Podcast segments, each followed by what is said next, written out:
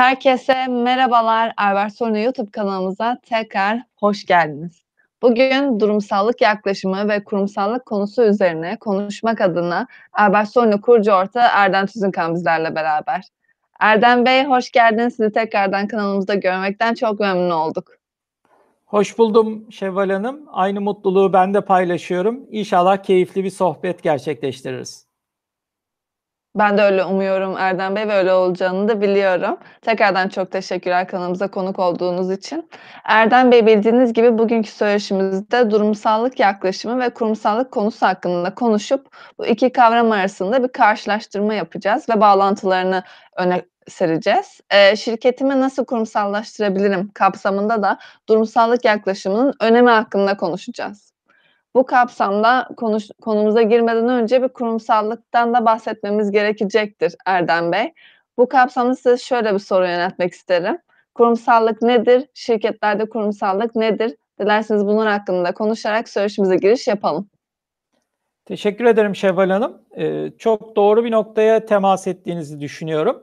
Şöyle ki, şirketimi nasıl kurumsallaştırabilirim sorusunun cevabını ararken farklı metotlar tabii ki karşımıza çıkıyor. Bu çıkan metotların içinde kurumsalla kurumsallığa ulaştıran daha geleneksel yöntemler olduğu gibi durumsallık kavramı da sık sık karşımıza çıkıyor. Durumsallık yaklaşımıyla kurumsallığın ilişkisini dolayısıyla ele almak gerekiyor diye düşünüyorum. çünkü ilk bakışta belki bu kavramlar yani kurumsallıkla durumsallık yaklaşımı kavramları bazıları için çelişiyor gibi gözükebilir. Bazıları için tam tersine çok örtüşüyor gibi gözükebilir. Bir başka bakış açısıyla kurumsallığın yolunun durumsallıktan geçtiği iddia edilebilir. Ee, başkaları da e, kurumsallaşmak için durumsallıktan uzak durmak gerektiğini bile iddia edebilir. İşte biz bu söyleşimizde açıkçası her iki kavrama da açıklık getirerek bu iki kavramın e, şirketlerin kurumsallaşma yolculuğunda onlara nasıl hizmet edebileceğine dair bazı somut, pratik öneriler, örnekler ve bilgilendirmelerde bulunmak istiyorum. E, dolayısıyla hani bu iki kavramı e, ele alırken kurumsallık nedirden başlayalım izninizle sizin de sorduğunuz üzere. Kurumsallık nedir? Kurumsallık kurumların bireylerden bağımsız hale gelmesine verilen isimdir. Bir başka ifadeyle kurumsallık dendiği zaman e, şirketlerin sürdürülebilir biçimde hayatlarını devam ettirmek için kişilere, insanlara ve onların tarzlarına, e, stillerine, bağlılıklarını ortadan kaldırmaları demektir. Peki bu bağlılıklarını ortadan kaldırınca yerine ne koymaları gerekiyor kurumsallaşabilmek adına? Veya bir başka ifadeyle e, kurumsallık nasıl olur? Dolayısıyla kurumsallık şöyle olur. Şirketler ne zaman ki kendilerini kişilerin tarzlarından, kişilerin bireysel stillerinden, kişilerin bireysel düşünce yapılarından soyutlayıp bunları sistematik davranış biçimleri ve temel ilkeler e, haline getirebilirlerse işte o zaman kurumsallık meydana gelir. Ee, bir başka e, şekilde de kurumsallık ilkeleri nedir diye de bir soruyu kendimize sorabiliriz bu noktada. Madem hani sistematik hale getirmekten bahsettik. Kurumsallık teorisinin kendi içinde kurumsallık ilkeleri kurumsallaşmanın temel yapı taşlarını oluşturan ilkelerdir. Bunlar da aslında bireylerin etkisini azaltıp sistemin veya daha doğrusu sistematik yaklaşımın etkilerini arttırmaya dönük olan enstrümanlara verilen isimdir. Bunların hani birkaçını sayacak olursak tabii ki e, şirket içerisinde çeşitli temel ilkeleri oluşturmaktan geçer.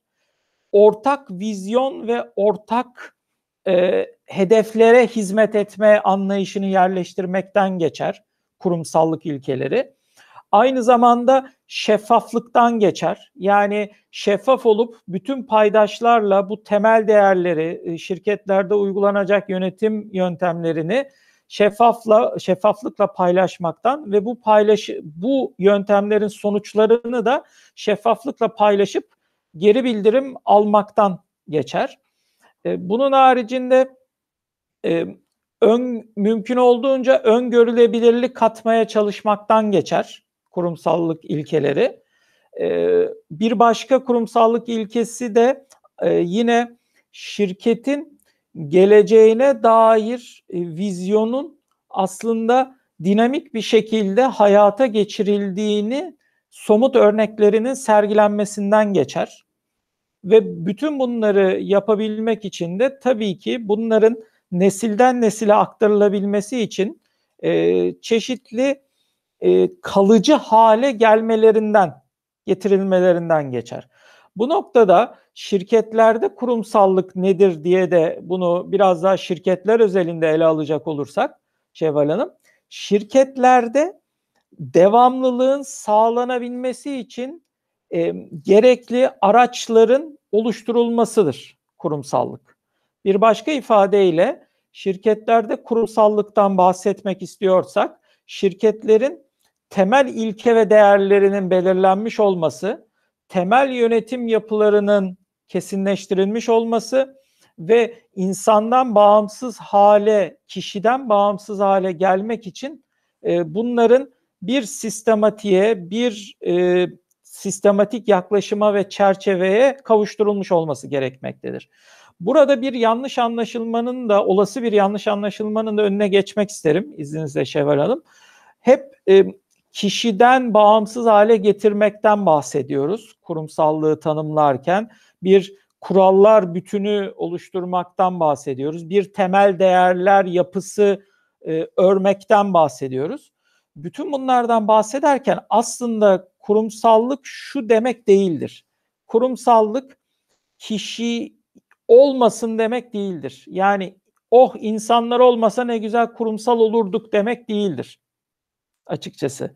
Yani kişiden bağımsız hale gelmek, kişiyi e, sahanın dışına atmak, kişiye gözümüzü kapatıp sırtımızı dönmek demek değildir. Şirketler kesinlikle insanlar üzerinde büyürler. Yani çalıştıkları, beraber çalıştıkları insanlarla büyürler. Dolayısıyla onlara sırtını dönmek söz konusu dahi olamaz. Burada kastedilen şey kurumsallık ve insan ilişkisi, çalışan ilişkisi için kastedilen şey e, sadece ve sadece bir kişinin aklındakilere bakmayan, sadece bir kişinin o zamana kadar uyguladığı yöntemlerle sınırlı kalmayan bu yöntemleri ve o kişinin aklındakileri şirketin tamamına yaymış, tamamının yöntemi ve uygulaması haline getirebilmiş işletmelere verilen isimdir. Yani o aklımızın içindekileri biz ne zaman bütün şirketin ortak hafızası haline getirebilirsek, aklımızın içindekileri ne zaman bütün şirketin benimsediği veya ihtiyaç olduğunda uygulayabileceği araç çantası haline getirebilirsek, işte o zaman kurumsallık yolunda büyük adımlar atmış oluruz diye düşünüyorum. Bu bu noktada da hani kurumsal yönetime doğru geçmiş oluyoruz zaten. İşte o bireylerin kafasındakileri şirketin geneline yayıp kurumsal hafızayı hayata geçirdiğiniz zaman, temel değerlerde ortaklaştığınız zaman, geleceğe dair öngörülerde ve bunların uygulanabilecek yöntemlerini bir araç kiti haline getirebildiğiniz zaman ve bu araç kitinin herkesin ulaşımına açık olduğu platformlarda bulunabilirliğini sağladığınız zaman işte bir nevi kurumsal yönetime doğru da önemli adımlar atmış oluyorsunuz. Toparlamak gerekirse bu sorunuzu Şevval Hanım, kurumsallık aslında şirketin sürdürülebilirliği için e, insandan bağımsız hale getirici yöntem ve metotları uygulama sanatıdır. Hani bunu diyerek toparlayabiliriz diye düşünüyorum. Çok teşekkür ederim Erdem Bey. Gerçekten de güzel bir son oldu. Daha da iyi anlamış olduk. Tabii kurumsallıktan bahsederken durumsallıktan da bahsetmemiz gerektiğini düşünüyorum Erdem Bey. Durumsallık yaklaşımı da kurumsallaşmadan bahsederken karşımıza oldukça fazla çıkan bir kavram çünkü. Bunu anlamak adına durumsallık yaklaşımı nedir Erdem Bey? Sizlerden bunları da dinlemek isteriz. Çok teşekkür ediyorum bu fırsatı verdiğiniz için Şevval Hanım. Çünkü durumsallık yaklaşımı aslında kökeni eski olmakla beraber e, şirketlere uygulanması anlamında biraz daha popülerlik kazanan bir e, yönetim yaklaşım biçimi. E, tanımlamak gerekirse durumsallık yaklaşımını, durumsallık yaklaşımı yönetimde ve liderlikte e, tek bir doğrunun olmadığını, bu doğrunun o an içinde bulunduğunuz koşullara, zamana, çalıştığınız organizasyona ve çalıştığınız e, çalışan kişilik e, özelliklerine göre değişkenlik gösterdiğine verilen yaklaşımın ismidir. Bir başka ifadeyle Şevval Hanım, e, durumsallık yaklaşımında tek bir en iyi yöntem yoktur. Başka şekilde ifade etmeye çalışalım. Hani e, The Matrix filminde e, izleyenler mutlaka bilecektir. Hepimizin hafızalarına kazınmıştır. İşte bir mavi hap, bir kırmızı hap vardır. İşte o haplardan birini tercih edersiniz ve hangisini tercih ederseniz edin. Hani bir nevi bir nihai karara ve çözüme gitmiş olursunuz. Durumsallık yaklaşımına göre işte böyle tek bir hap yoktur iyi gelecek olan duruma göre, koşula göre, çevresel şartlara göre, çalıştığınız organizasyona ve kişilere göre değişen doğrular seti vardır.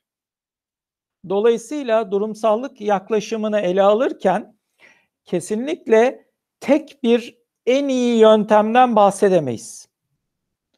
Ee, yani şunu diyemeyiz bütün sektörlerde ve bütün işletmelerde, bütün şirketlerde şu şu şu yöntemi uygularsanız işte bu sizin mutlaka ve mutlaka sorununuzu çözecektir diyemeyiz durumsallık yaklaşımına göre. Peki durumsallık yaklaşımına göre ne diyebiliriz? Şunu diyebiliriz. Bu durumda şu şu şu durumda şu şu şu şartlara göre şu metot işe yaradı.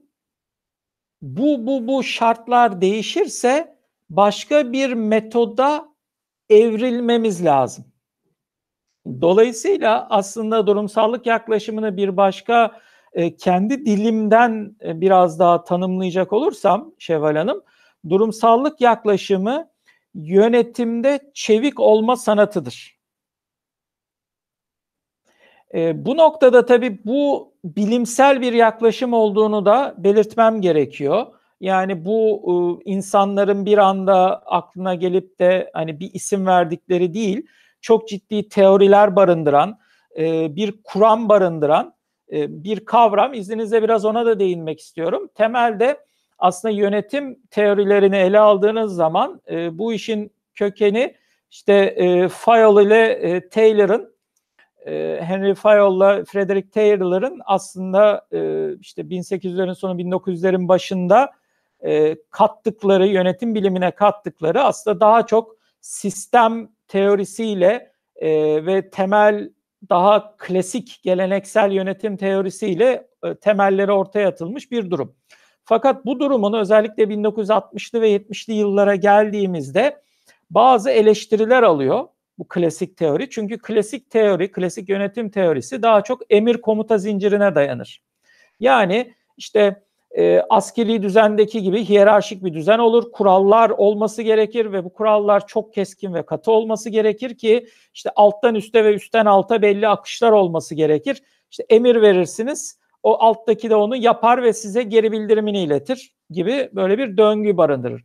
Fakat bu döngünün 60'lardaki e, ve 70 özellikle 1970'li yıllardaki artık sanayileşmenin bütün dünyada çok hız kazanması ve küreselleşmenin ilk adımlarının başlamasıyla eksiklikleri ortaya çıkıyor. Dolayısıyla bu noktada da e, 1900 işte 67'den başlayan ama 70'lerde özellikle Fiedler'in durumsallık modeli ve Fiedler'in durumsallık kuramının ortaya çıkışını sebep oluyor. Nedir o? Temel Fayol ve e, Taylor'ın temeldeki hiç elastik olmayan yani esnek olmayan yönetim yaklaşımı artık şirketlere dar gelmeye başlıyor. Şirketler e, sadece tek bir doğrunun olduğu, tek bir e, esnek yapıdan uzak, tek bir e, yönetim felsefesinin bütün şirket tiplerinde ve çeşitlenen işlerde, özellikle hizmet sektörünün de gelişmesiyle beraber e, artık yeterli gelmediğini görüyor. Bu noktada da Fiedler aslında durumsallık kuramını ortaya atıyor ve durumsallık yaklaşımı meydana gelmiş oluyor. E, baktığınızda durumsallık e, teorilerine e, durumsallık liderlik ve durumsallık yönetimi başlıklarını görüyorsunuz. E, özellikle günümüze doğru geldiğinizde de yani 2020'li 2010'lu ve 20'li yıllara geldiğinizde de bu yaklaşımın durumsallık yaklaşımı ve teknolojiyle harmanlandığını görüyorsunuz. Şimdi bunları biraz daha hani ele alacak olursak açıkçası e, şöyle ifade etmek isterim. E, baktığınız zaman e, durumsallık yaklaşımında en iyi yöntem yoktur dedik ve en iyinin e, içinde bulunduğumuz koşul, çevresel ve içsel koşullara göre değiştiğini kesinlikle söyledik. E, bunu bir başka şekilde yani e, durumsallık ne demek sorusuna bir şekilde daha yanıt vermek istersek ben şunu ifade etmek isterim durumsallık yaklaşımında yönetimin e, evrensel olduğu yaklaşımına karşı çıkılır. Yani yönetimdeki bir yerde iyi gelen yöntemin evrensel olmadığı yani duruma özgü olduğu e, ifade edilir. Dolayısıyla her durum kendi içinde her karşılaşılan zorluk, problem, şirketlerde yaşanan her problem e, kendi içinde farklı bir yönetim ve liderlik tarzını gerektirir. E, tabii ki e, organizasyon yapıları, teknoloji, çevre koşulları mutlaka ve mutlaka bu durumsallık yaklaşımını etkilemektedir.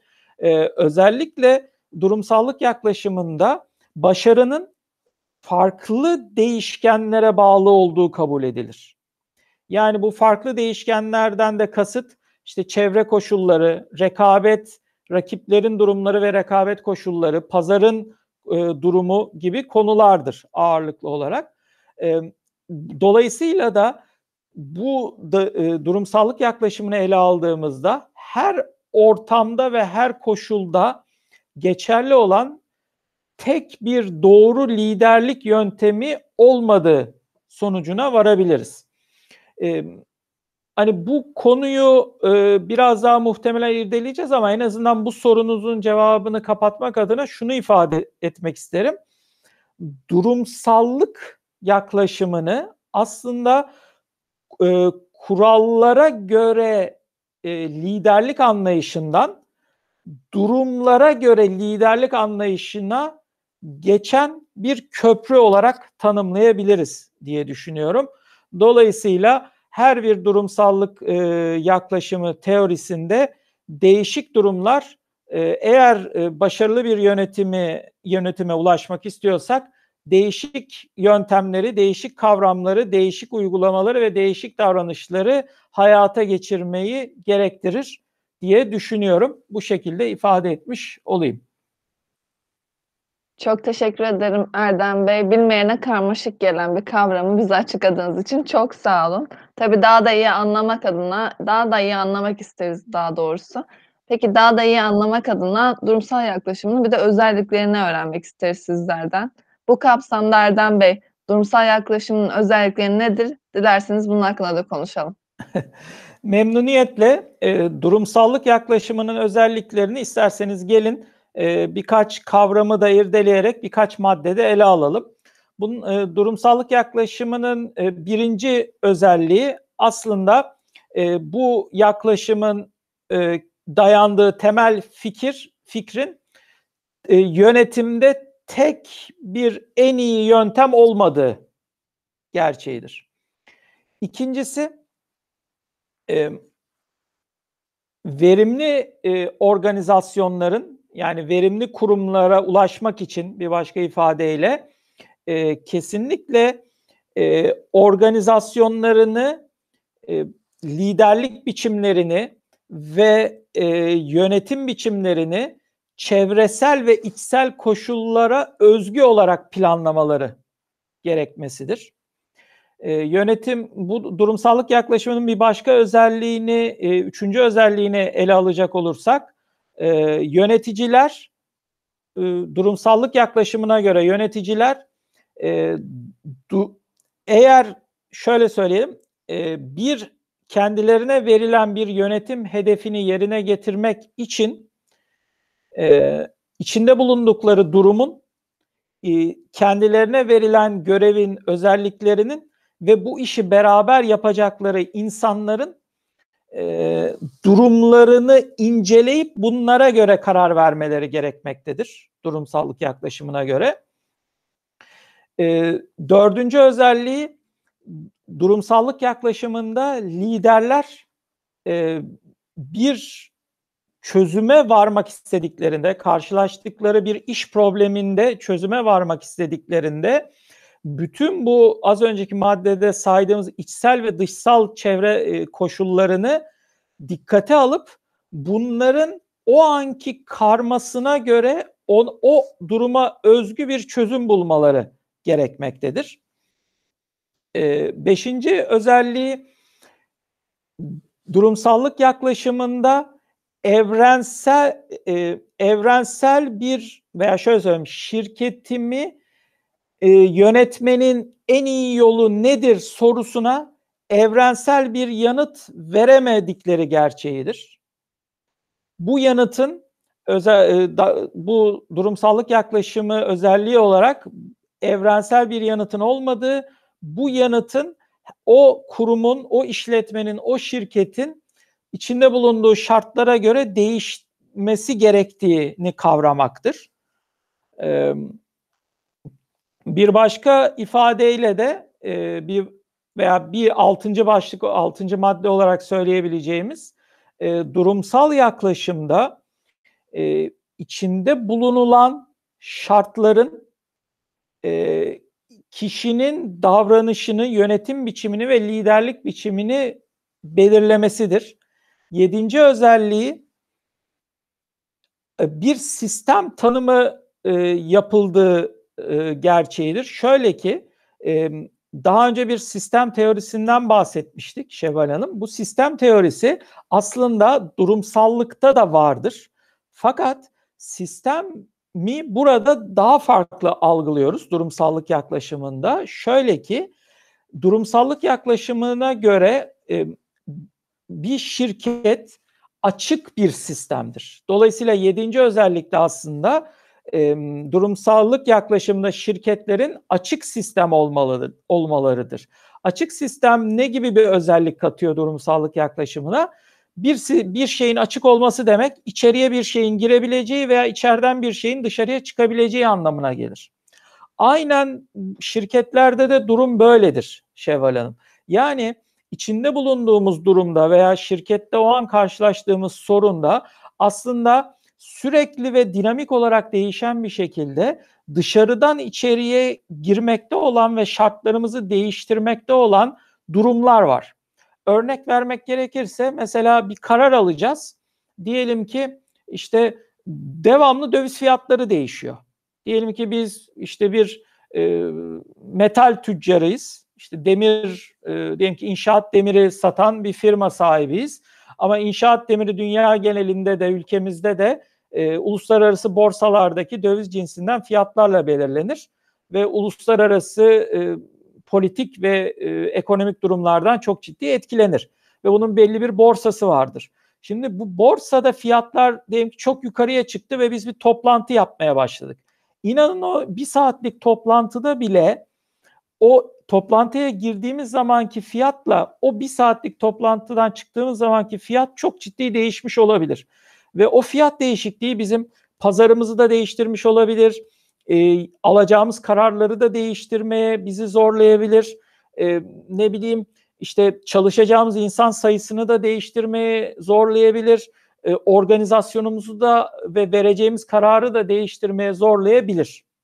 Bu kadar aslında sistemsel olarak açık bir yapıda olduğumuz, yani girenin ve çıkanın e, zamana ve koşullara bağlı olarak sürekli değişkenlik gösterdiği bir ortamda e, çok önceden verilmiş kararların aslında tam olarak geçerli olamayacağı e, özelliğine verilen isimdir.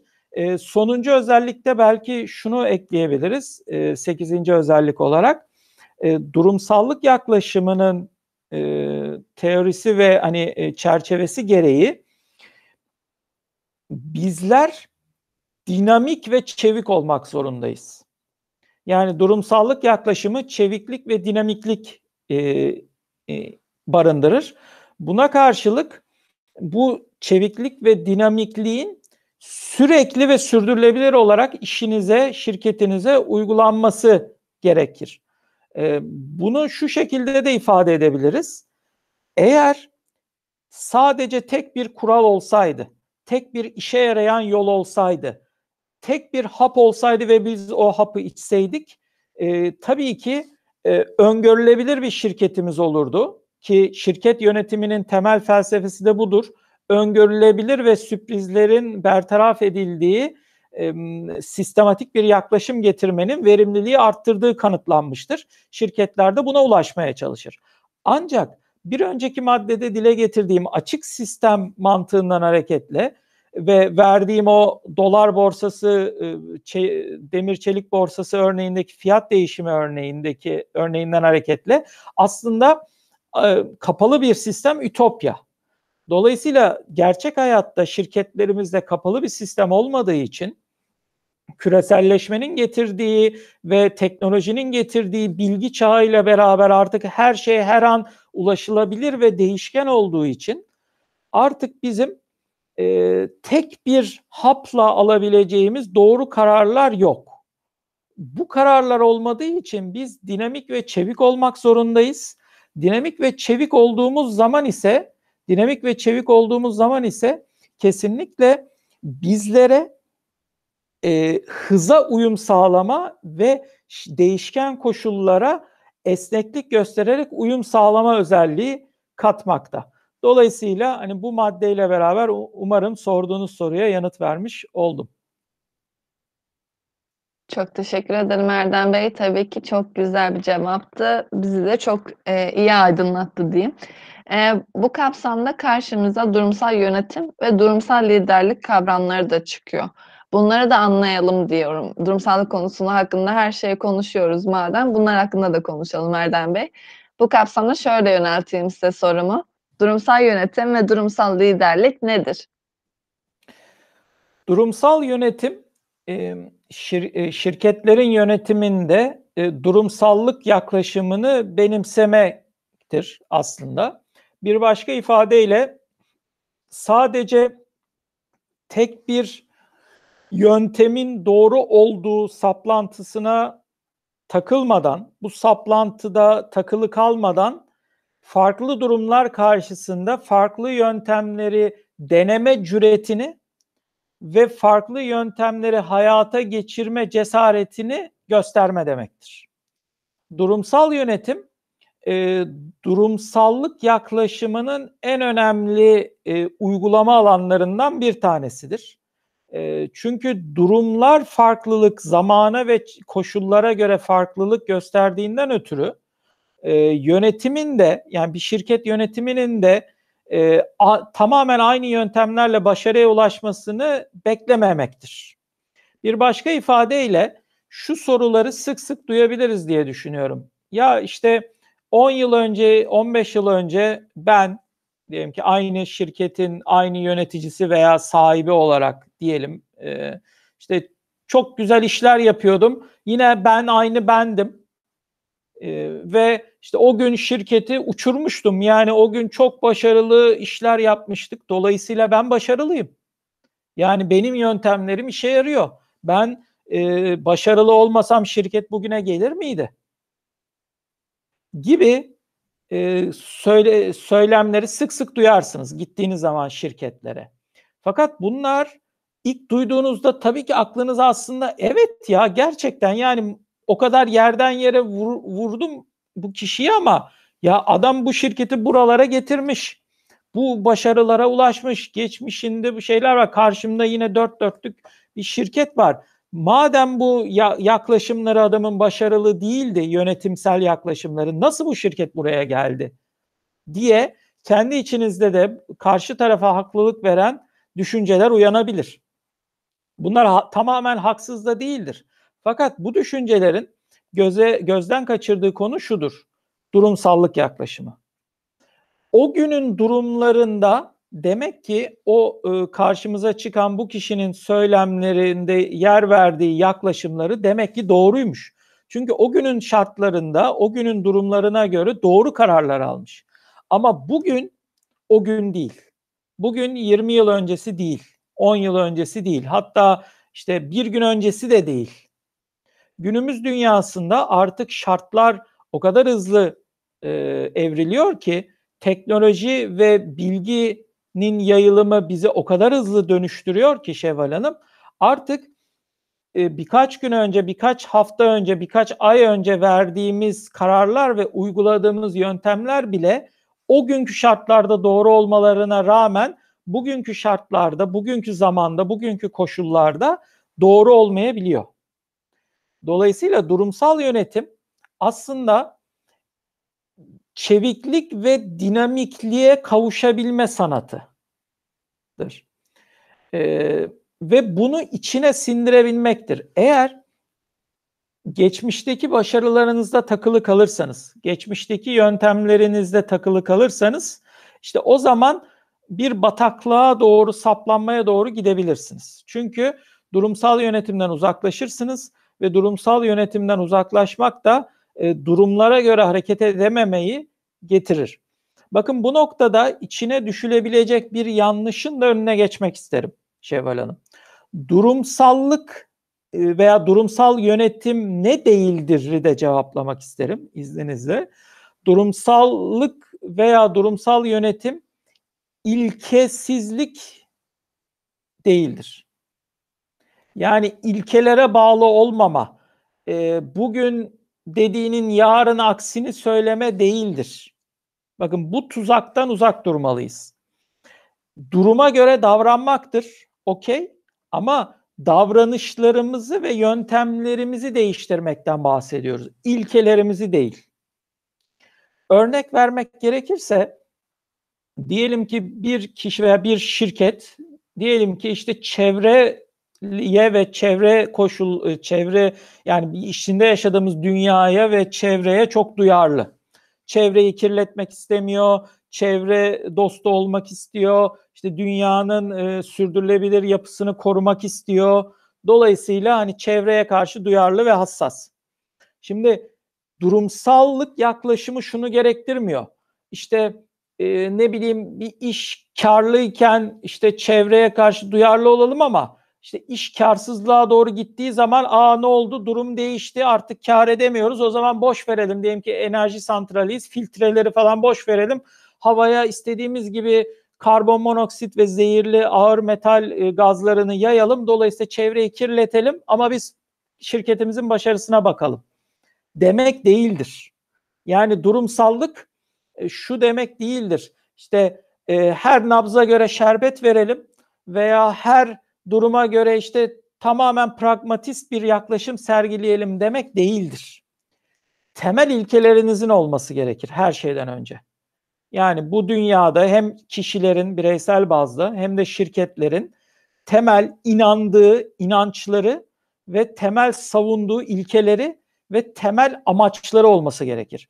Bu temel ilkeler, temel amaçlar ve temel hedefler oturduktan sonra anca bunları nasıl ulaşırız yöntemlerini tartışmaya başladığımız zaman durumsallık yaklaşımını uygulayabiliriz ilkelerde durumsallık yaklaşımını uygulamak aslında ilkesiz olmak demektir. Omurgasız olmak demektir. Hani su gibi her kabın şeklini almak demektir. O zaman da açıkçası belki bu başka bir tartışmanın daha felsefi ve sosyolojik bir tartışmanın konusu olmakla beraber hani ilkesizlik e, kişilere ve şirketlere uzun vadede başarıyı getirmez. Kısa vadede paralar, şöhret, şan, güç, mevki kazanılabilir ama ilkesiz olduğunuz zaman e, hayatta temel bağlı bulunduğunuz direkler olmayacağından ötürü e, eninde sonunda hani kaybetmeye mahkum olduğunuza ben şahsen kişisel görüşüm olarak inanırım. Dolayısıyla durumsallık yaklaşımını ilkesizlik yaklaşımı olarak anlamamak bence çok çok önemli. Temel ilkelerimiz olacak, temel hedeflerimiz olacak kişiler ve şirketler olarak. Bu hedefleri nasıl uygularız ve nasıl hayata geçiriliriz sorusuna vereceğimiz yanıtlarda durumsallık yaklaşımını ele alacağız. E, bir benzetmeyle anlatmak gerekirse mesela çok ulu yüce karşımızda böyle ulu bir tepe var. Yani karşımızda bir zirve var, dağın zirvesi var ve biz oraya tırmanmak istiyoruz. Buna karar vermişiz. Bunu çocukluğumuzdan beri diyelim ki istiyorduk. İşte baştan beri hedefimiz buydu. Kendimize bunu her zaman bir adadık kendimizi bu konuya. Şimdi dağ ve zirve karşımızda duruyor. Biz de kafamızı kaldırdık ve yukarıya doğru o dağa bakıyoruz. İşte o dağın önüne gelmek ve o dağa tırmanma zaten temel bir ilkemiz. Bunda zaten hemfikir olduk ve şu an bunun yöntemini araştırıyoruz. İşte o zaman durumsallığa bakacağız. Ee, devam edelim, örneğimizi büyütelim. İşte biz diyelim ki tırmanmaya başladık ve işte bir yolda patikalar var, o yolda yürüyoruz. Tabii ki dağcılık ekipmanlarımız da var, çadırlarımız da var ve yükseldikçe işte kar ve buz başladı. Şimdi biz karda ve buzda da aynı şekilde ben o patikalardan yürü, yürüyeyim diyeme, diyemeyiz. Çünkü bu sefer diyelim ki işte örnek veriyorum işte yanımızda sadece ısınmak için işte birkaç günlük e, malzeme var. Dolayısıyla bir bakarız ki eğer ben aynı yürüyüş temposunu karda da yürümek daha zordur. Korursam o zirveye ulaşana kadar soğuktan donarak ölürüm. E şimdi ben bunu gördüysem hala işte ilk başta e, sistematik yaklaşıma göre işte patikalardan yürüyerek tırmanayım dağın zirvesine kara yöntemini benimsemişsem ve bunda ısrar edersem sonucum donarak ölmek olur. Şimdi bu durumda durumsallık yaklaşımını devreye almam lazım. Şartlar değişti. İşte ne bileyim 5000 metreye tırmanmadan önce 1000 metredeyken gördüğüm şart, zaman, e, çevresel koşullar, faktörler, benim içsel koşullarım, yorgunluk seviyem vesaire değişti bakın farkındaysanız. Dolayısıyla artık onda ısrar etmemem lazım. Daha belki kısa çözüme gitmem lazım. O da nedir? İşte e, dağcılık e, yöntemlerini uygulayarak işte e, çeşitli kayalara çiviler, halatlar yaparak işte kendimizi daha e, hızlı bir şekilde yukarıya çekmeyi denemektir. Belki bir süre sonra o da tıkanacak. O yöntem diyelim ki bin metre daha tırmanmak için iş, işe yaradı. Ama zirveye yaklaştıkça oksijen azaldı. Oksijen miktarı azalınca bu sefer biz e, o gücü kuvveti kendimizde bulamaz olduk. Dolayısıyla belki de o zaman diyeceğiz ki korunaklı mağaralar bulalım ve zamana yayarak ısınma ihtiyacımızı da korunaklı mağara sayesinde azaltıp biraz daha zamana yayarak belki çıkalım diyeceğiz. O gün yine taktik değiştireceğiz bakın. Dolayısıyla daha çıkmak temel ilkem ve bunda bir değişiklik göstermiyorum. Buna bağlı kalıyorum. Bu buna azimle çalışıyorum. Fakat yöntemlerimi duruma göre değiştiriyorum. Ve bin metre önce veya bir saat önce bunu demiştim. Şimdi nasıl olur da bundan vazgeçerim gibi bir kendi içimde çelişkiye düşmüyorum. Hayır diyorum. O o günkü duruma göre doğruydu. Şu anki şu duruma göre elimdeki verilere göre kendimce en iyi yöntemim bu durum için şu an için bu. Dolayısıyla e, durumsal yönetim bunu gerektiriyor. Peki durumsal liderlik neyi gerektiriyor ve nedir her şeyden önce? Durumsal liderlik de aslında yönettiğiniz kişilere ve ekibe durumsal koşullara özgü olarak liderlik biçimi sergilemeye verilen isimdir. Yani durumsal liderlik dediğiniz zaman tek bir liderlik e, yönteminin her yerde en iyi sonucu vermeyeceğini kabullenerek farklı kişi, zaman ve koşullara özgü olarak farklı liderlik becerileri sergilemektir. Kimi zaman daha emredici bir liderlik sergileyebilirsiniz. Kimi zaman liderliğin koçluk metodunu uygulayabilirsiniz. Bazen durum durumlar onu gerektirdiği zaman liderliğin daha e, geri bildirim verici özelliğini sergileyebilirsiniz. Daha yapıcı liderlik sergilediğiniz durumlar olabilir. Daha e, hedef ve yol odaklı liderlik yöntemini benimseyebilirsiniz. Bütün bu yöntemlerin bir harman olduğunu ve her zaman farklı farklı durumlara özgü bir yönetsel araç olduğunu kabullenmeniz gerekir ve bu yöntemi o duruma ve ihtiyaca ve zamana özgü olarak alet çantanızdan çıkartıp devreye almanız gerekmektedir diye düşünüyorum durumsal liderliği konuştuğumuz zaman. Böylelikle umarım sorunuza yanıt vermiş oldum. Tabii ki Erdem Bey'e tekrardan çok teşekkür ederim. Durumsallık kafam şahsen benim kafamda da daha çok oturmaya başladı. Bir de örneklerinden bahsedersek tamamen anlamış olacağımızı düşünüyorum. Bu kapsamda şöyle bir soru yöneltmek isterim Erdem Bey sizlere. Durumsallık yaklaşımı örnekleri verebilir misiniz bizlere acaba? Pek tabii ki. Eee, özellikle şirketlerde durumsallık yaklaşımına dair birçok örnek karşımıza çıkıyor. Eee, aslında her kurumun hayatında durum farkında olduğu veya olmadığı durumsallık yaklaşımı örnekleri mevcut oluyor. Bunu durumsallık yaklaşımını kurumsallaşma yolunda başarıyla uygulayanlar olduğu gibi, eee, tam uygulayamayanlar da karşımıza çıkıyor. Ancak biz bu noktadaki, eee, düşündürme amaçlı olarak bazı gerçek örnekler verelim. Mesela bir otomotiv yan sanayi şirketini ele alalım. Bir otomotiv yan sanayi şirketinde mesela stratejik plan yapmak, eee, oldukça yaygın olan ve şirketleri de yönetimsel, eee, aşamada başarıya ulaştıran yöntemlerden biri.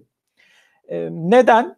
Çünkü, eee, genellikle otomotiv sanayi, ana sanayi ve yan sanayi, otomotiv ana sanayinin, eee, 7 senelik bir döngüsünde çalışır. Çünkü genelde otomotiv ana sanayi, yani kullandığımız araçlar, otomobiller 7 senede bir, eee, kasa olarak değişiklik gösterir, eee, ve o 7 sene içerisinde de kendi içinde çok fazla değişiklik göstermez. Dolayısıyla, emm, otomotiv sanayinin yan sanayine yaptırdığı parçalar, eee, ve işler aslında 7 yıl boyunca öngörülebilir ve iyi kötü planlanabilir yapıdadır.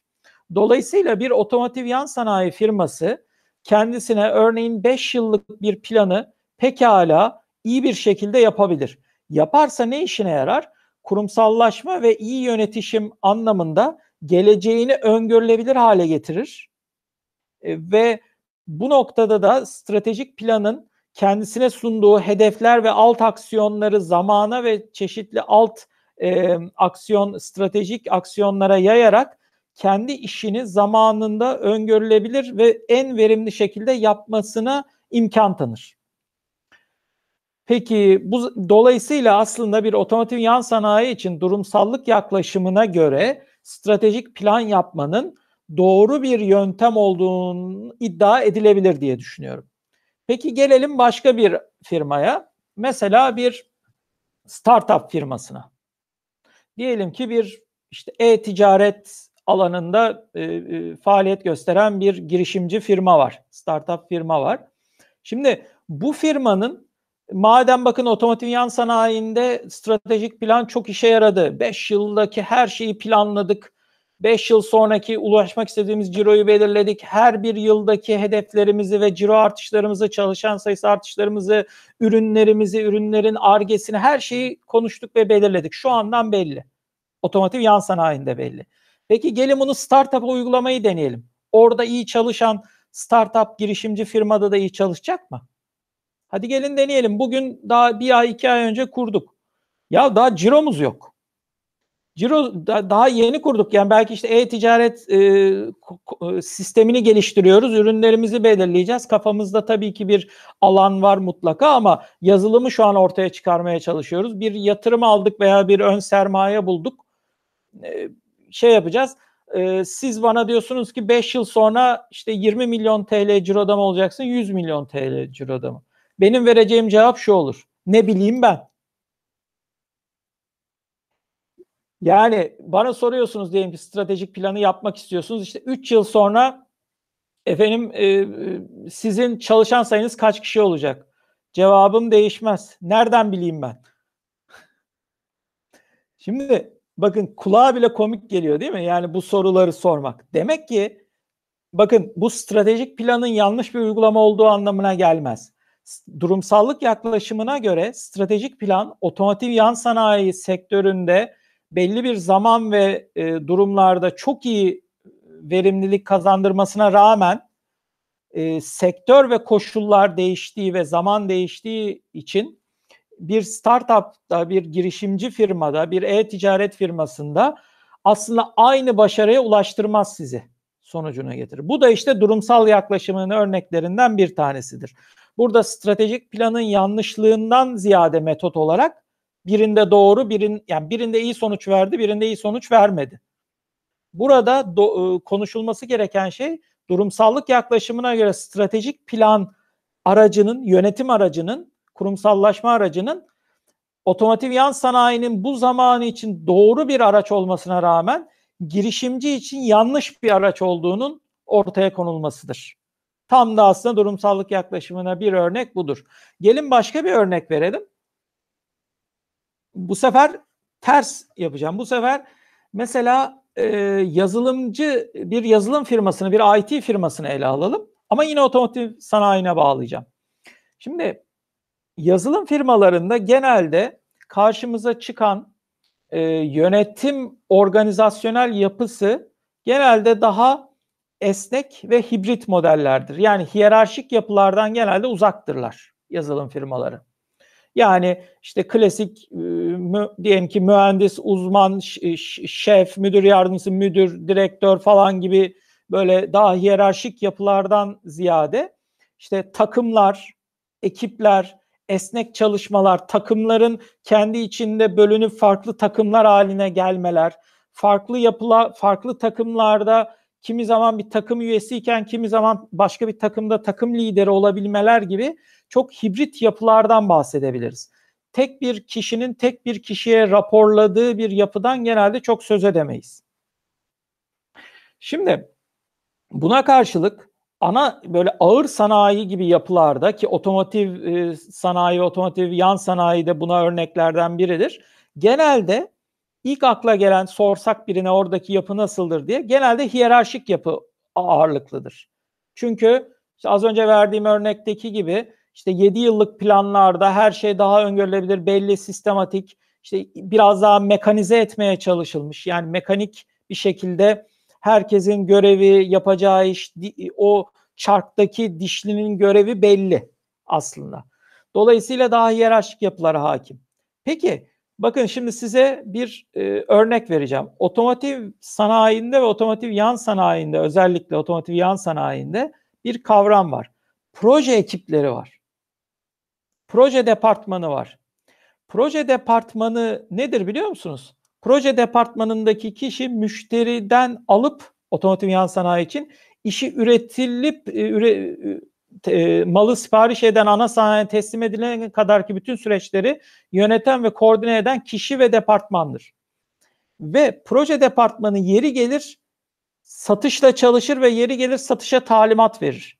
Yeri gelir üretim planlamaya talimat verir. Yeri gelir üretime talimat verir. Yeri gelir satın almaya verir. Yeri gelir e, depoya, lojistiğe verir. Ne oldu? Ve bunlara da aynı zamanda hesap da verir. Bir yandan da. Ya üretim gelir ya projedeki şey durumu ne oldu der. Ben ürettim niye al, almıyorsun bu malı mesela şeye göndermiyorsun der. Dolayısıyla hesap da verir. Ne oldu? Bakın o klasik yapı dediğimiz, o hiyerarşik yapı dediğimiz ağır sanayi, otomotiv yan sanayinde ne oldu? Bir kişinin bir kişiden sadece bir kişiden emir aldığı ve sadece bir kişiye rapor verdiği düzen bozuldu. Gitti, yok oldu. Bir proje departmanını işin içine soktuk ve ki çok yaygın bir uygulamadır otomotiv yan sanayinde. Bakın bütün bu e, kafamızdaki bir nevi e, ön yargılar çöktü bence. Yani nedir o ön yargı? İşte e, otomotiv sanayinde başarıya ulaşmanın tek yolu işte hiyerarşik yapıdan geçer. Ön yargısı. Niye çöktü? Çünkü işte burada modern yönetim tekniklerine uygun bir şekilde durumsallık yaklaşımı sergilenmeye başlandığı için çöktü. Ve iyi ki çöktü bu örnek özelinde. Nasıl ki yazılım firmalarında hibrit modeller var aslında bir nevi takım çalışması gibi.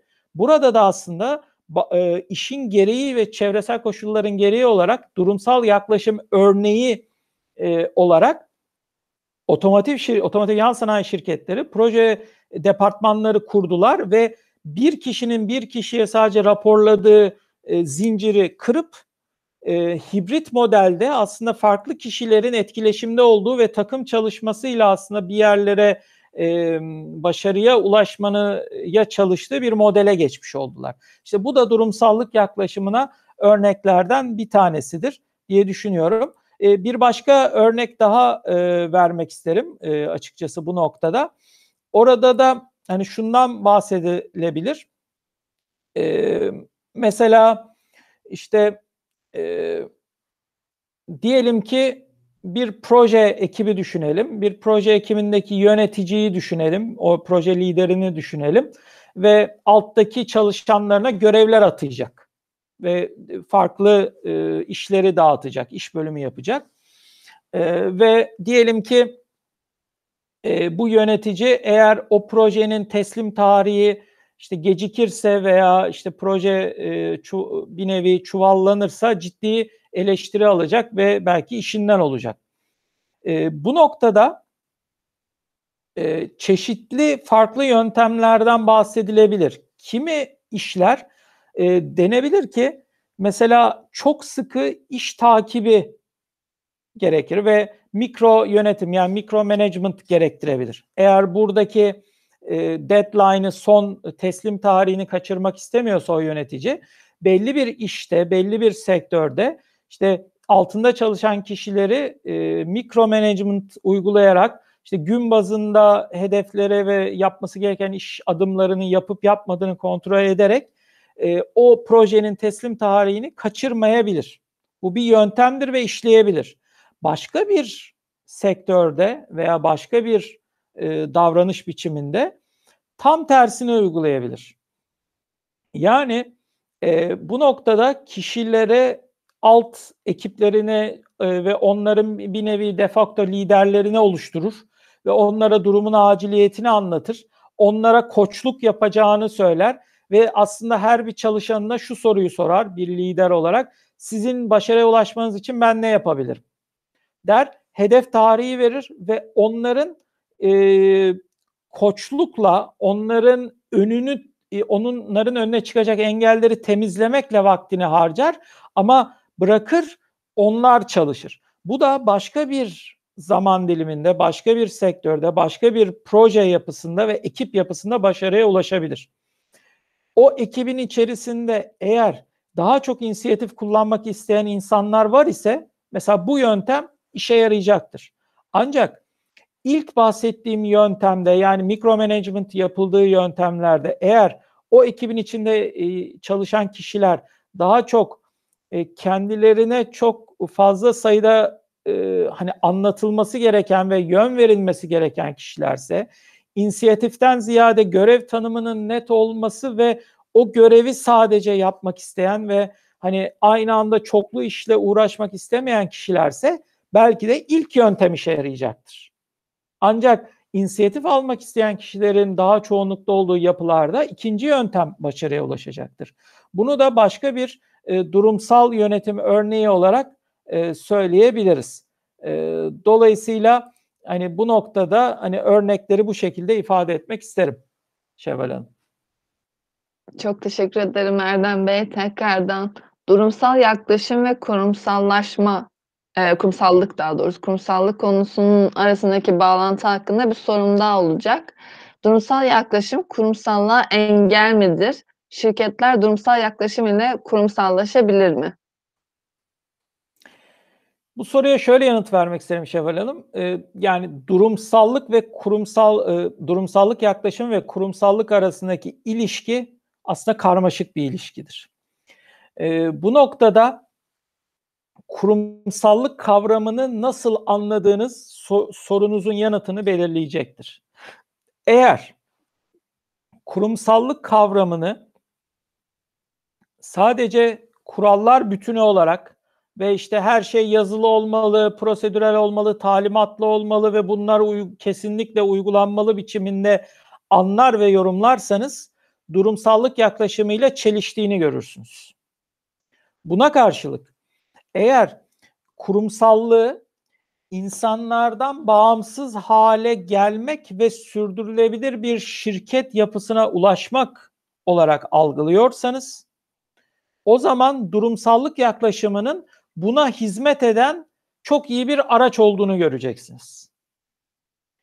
E, dolayısıyla olaya nereden baktığınızla vereceğiniz yanıt e, çok alakalı olacak. E, yani hem çelişecek duruma göre veya tam da örtüşecek.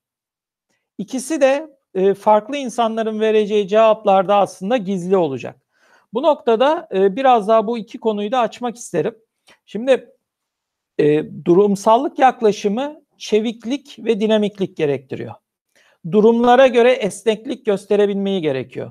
Durumsallık zaten kavram olarak bir nevi duruma göre göreyi içerdiği için dolayısıyla farklı bir yöntem setinin hali hazırda olmasını ve bu yöntem setinden o ana, o şarta, o koşula, o çevreye ve o organizasyona özgü o anlık en doğru yöntemin seçilip uygulanmasına, hayata geçirilmesini içeriyor. Oysa ki e, kurumsallık yaklaşımının daha eski tanımlarında, biraz daha geleneksel tanımlarında aslında şu kavramlar vardır.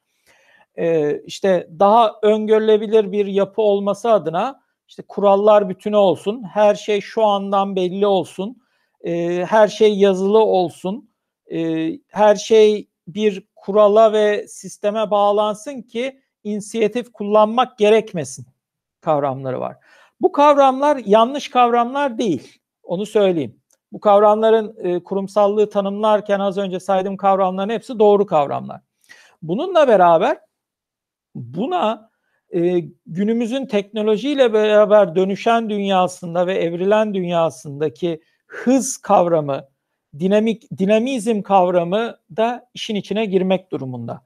Dolayısıyla kurumsallığı ele alırken sadece bunları yazılı işte talimatlar bütünü gibi alırsak yanlışa doğru gideriz. Daha net ifade etmeye çalışayım. Kurumsallık deyince eğer aklımıza işte klasik bir devletin bürokratik yapısı geliyorsa işte devletin bir dairesine gittiğinizde işte klasik aklımıza gelen yapı işte bir imzalı bir evrak içinse öbür odaya git derler. Oradan öbür odaya, oradan işte bir, bir yok bu imza almamış tekrar geri gidin. O onun ya imzanın altındaki tarih e, hafif kaymış olmaz. Tekrar dönüne doğru giden bir yapı geliyorsa eğer aklınıza kurumsallık deyince işte o zaman tabii ki durumsallıktan uzaklaşıyorsunuz demektir. Kavram olarak.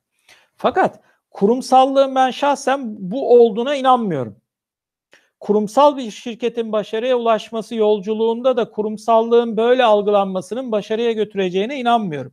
Kurumsallığın şirketlerin, kişilerin bireysel e, karar ve inisiyatiflerinden bağımsız hale gelip başarıyı sürdürülebilir kılma olduğuna inanıyorum. Başarıyı sürdürülebilir kılmanın metodunun da tek başına durumsallıktan geçmese de durumsal yönetimin ve durumsal yaklaşımın, durumsal liderliğin bu noktada kurumsallığa hizmet eden araçlardan biri olduğuna inanıyorum. Şöyle ki e, kurumsallık ve durumsallığı e, yan yana koyduğumuzda aslında kurumsallık nihai ulaşmak istediğimiz hedef haline geliyor. Yani e, az önceki sorularınızın birini yanıtlarken verdiğim o zirve örneği gibi. Zirve kurumsallık kurumsallığın kendisi. Biz ona ulaşmak istiyoruz. Belki onun üstünde bir zirve daha var. O da aslında nihai hedefimiz. O da vizyonumuzda muhtemelen e, olan bir ifade. İşte o kurumsallığa niye ulaşmak istiyoruz? Kuvvetle muhtemel işte bir ya sektörümüzde en iyi olmak istiyoruz ya kendimizi başarmak istiyoruz. Dünya çapında bir alanda bir şeyde en iyilerden biri olmak istiyoruz. Yani daha temelde ulvi bir amacımız da var kuvvetle muhtemel.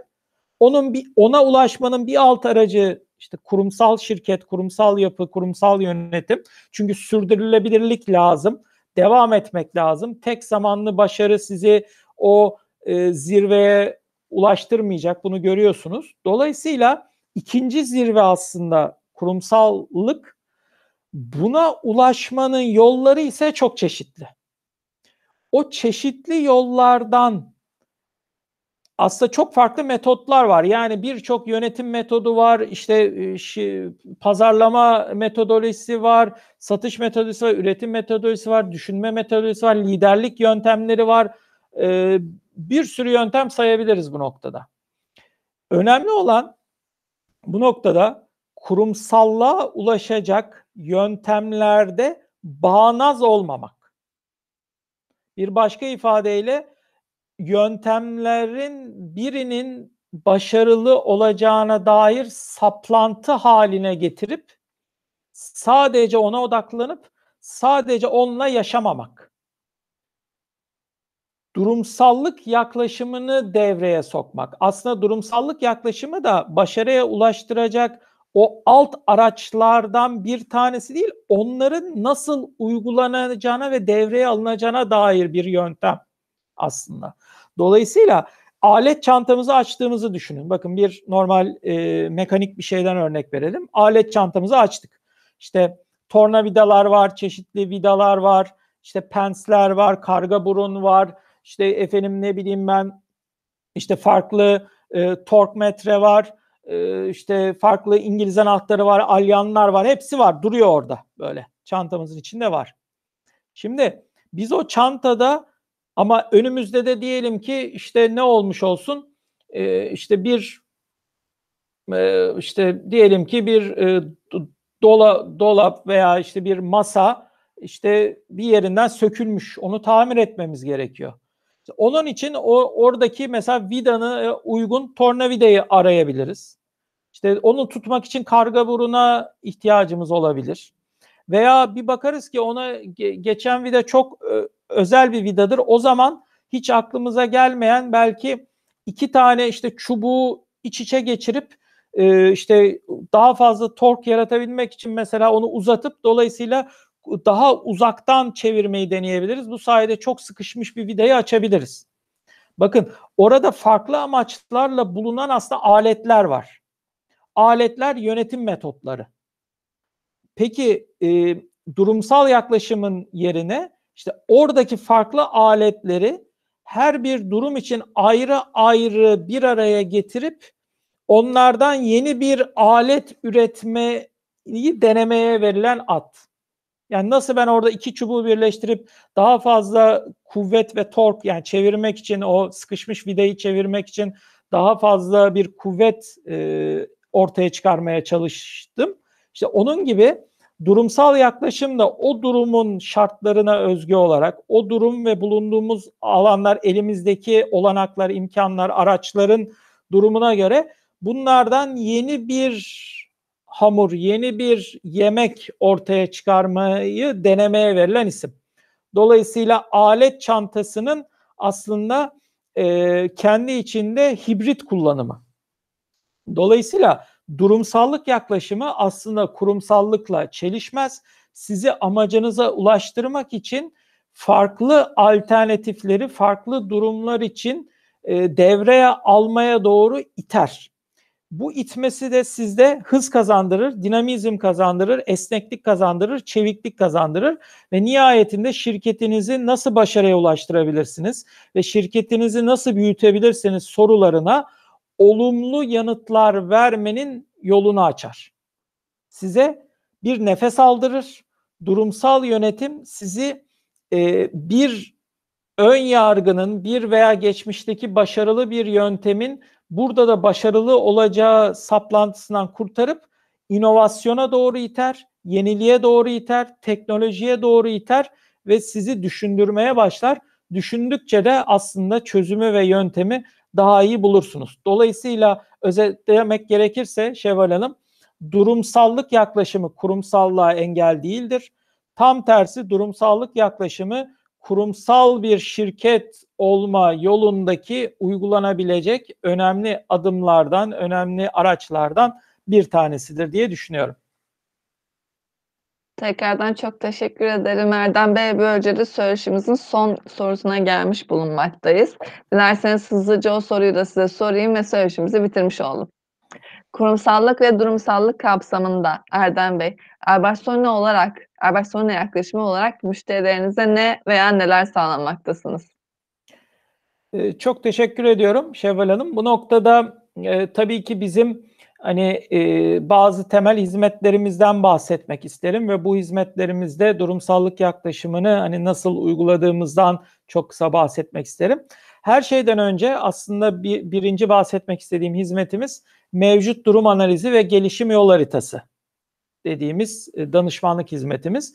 Bu noktada şirketlerin tam da, hani, kurumsallaşmaya ulaşmak istedikleri noktada aslında en temel soru mevcudun analiz edilmesi, mevcut durumun ne olduğunun ortaya konulması ve bu mevcut, ııı, durumun analizinden sonra bulgularla, yani o analiz, ııı, sonucu ortaya çıkan bulgularla, emm, sorunların tespit edilmesidir. Bu sorunları tespit edince bunların nasıl çözülebileceğine dair, eee, yol haritasını da ortaya koyduğumuz projenin ismi gelişim yol haritası kısmı oluyor. Dolayısıyla sorunları araştırdık, mevcut durumu analiz ettik, eee, geride kalanlara dair, emm, geride kalan arka plandaki şartları oluşturduk ve bu arka plandaki şartların çözümüne dair yöntemlerimizi de ele alıyoruz. İşte bu çalışma mevcut durum analizi ve gelişim yol haritası çalışması. Bu çalışma esnasında biz tamamen durumsal yaklaşımları aslında ortaya koyuyoruz. Yani gelişim yol haritasındaki projeleri oluştururken aslında standart, herkese genel geçer, eee, çözümlerden ziyade aslında o firmaya veya şirkete özgü, o o anki gördüğümüz fotoğrafa özgü yöntemler öneriyoruz ve o projeleri kaleme alıp şirketle tartışıyoruz. Dolayısıyla, hani, bu konuda söyleyebileceğim 1'inci hizmetimiz bu. 2'nci hizmetimiz aslında kurumsallaşma danışmanlığı veya kurumsal dönüşüm danışmanlığı olarak isimlendirebileceğimiz hizmetimiz. Bu noktada da tabii ki şirketlerin eee, mevcut durumlarını iyi anladıktan sonra kurumsal yapıya ulaşmaları için o günkü şartlarda, eee, gördüğümüz fotoğrafa istinaden hem, eee, yaz e hani, iş akışları, prosedürler, süreçler, talimatlar ve görevler, organizasyon yapısı bağlamında hem de bunların uygulama ve hayata geçirilmesi bağlamında kurumsal yapıyı tasarlıyor ve dönüştürüyoruz. Bu bunun için de kurumsal yapıyı dönüştürürken yine o şirketin sektörüne özgü, o şirketin, eee, çalışan sayısına, organizasyonundaki bulunan kişilerin genel sahip olduğu yapıya, o şirketin temel değerlerine özgü, emm, açıkçası durumsal yaklaşım örnekleri sergileyerek onlara özgü şekilde ifade ediyoruz. Dolayısıyla, hani, müşterilerimiz bize geldiği zaman biz hiç kimseye şunu diyemiyoruz, işte, bizim elimizde bir, ımm, şablon, doküman seti veya tasarım seti var, buyurun bunu size hemen verelim. Çünkü bu kimsede işe yaramıyor.